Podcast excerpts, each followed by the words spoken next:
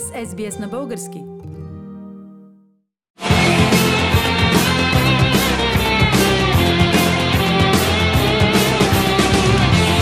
Великите европейци за гениалните личности на Европа през времената. Една поредица с Пламен Сенов, излъчена по Българско национално радио.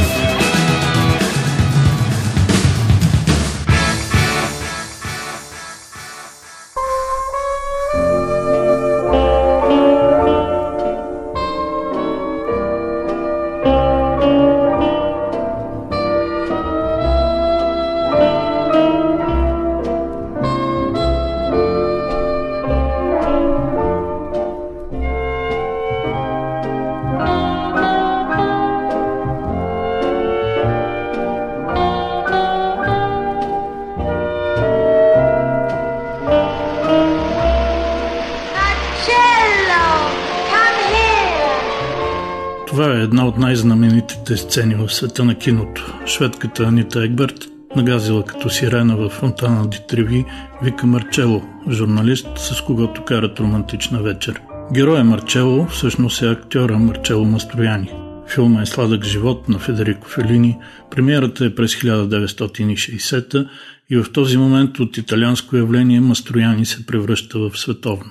Да, истинско явление е този актьор, който за 39 години снима 116 филма и стана жива легенда на европейското кино. Виторио Десика го определя като чудовище от умения, а Фелини казва «С него аз предпочитам да работя повече, отколкото с всички други». Но и много други го искат. В колекцията от режисьори на Марчело Мастрояни са още Висконти, Скола, Моничели, Антониони, Ризи, Ферери, Коменчини, Олтман, Мал – Полански, Ангелополос, Михалков, Вендерс.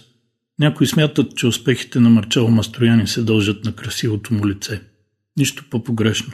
Тези титани на режисьорското кино нямаше и да го погледнат, ако нещата опираха само до лице. Освен това, Мастрояни играе много различни роли и се превъплащава в разнообразни герои. Това е гаранция за талант с широк диапазон. Пък и той точно оценява себе си, като казва – много са ми смешни американците, като започнат да страдат, че не могат да влязат в образа. Някои ходят да живеят в лудница, за да играят луди. В Италия вярваме, че колкото по-малко играеш, толкова по-добре. На друго място пък казват, че просто излиза и играе, а това е много забавно.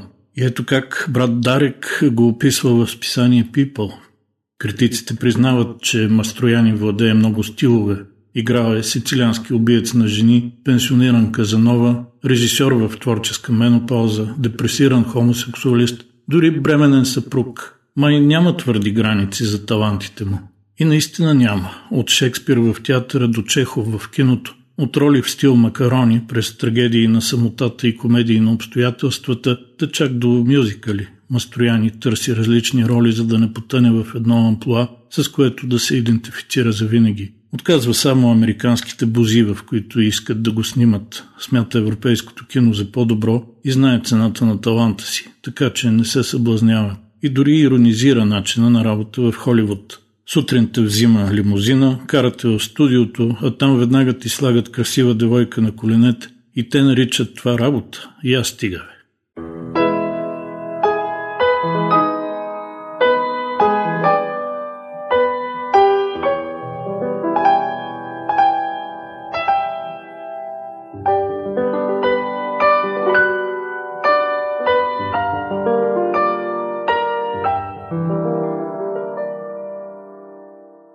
Мастрояни е роден през 1924 в Фонтана Лири, регион Лацио. Баща му има дърводелски цех, а майка му, според една версия, е еврейка от източна Европа, преселена първо в Германия, после в Италия, но няма доказателства за това. Семейството се мести в Торино, а после в Рим. Налага се, защото баща му отказва да се запише в фашистската партия и местните дучета го подгонват. Голямото приключение на Мастрояни в киното започва рано. Още като невръсно хлапе, той е статист в няколко филма.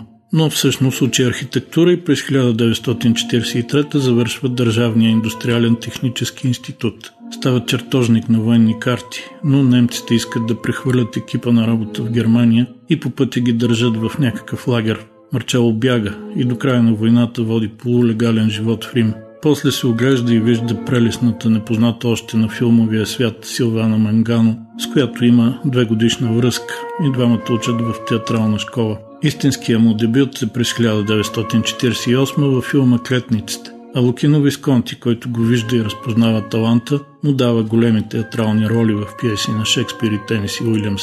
След още няколко филма идва и Фелини, който вече го прави наистина знаменит по света. Заради красивото лице в началото на 60-те Мастрояни е считан за типаж на латино-любовник. Той не иска да е такъв в киното и постоянно сменя характера на ролите си, но отрича да е такъв и в живота. Дори признава, за да си истински голям любовник, трябва да си много мощен сексуално, а аз не съм. Дори на моменти просто се провалям. От една страна Марчело очаква жените да го завладяват, а не той тях. От друга, като типичен италянец, ги предпочита в по-слабата роля, нещо като кукли, за които нежно да се грижи. А провалите, които споменава, идват, щом попадне на жена по-силна и самостоятелна. През 1950-та Мастрояни се жени за актрисата Флора Карабело.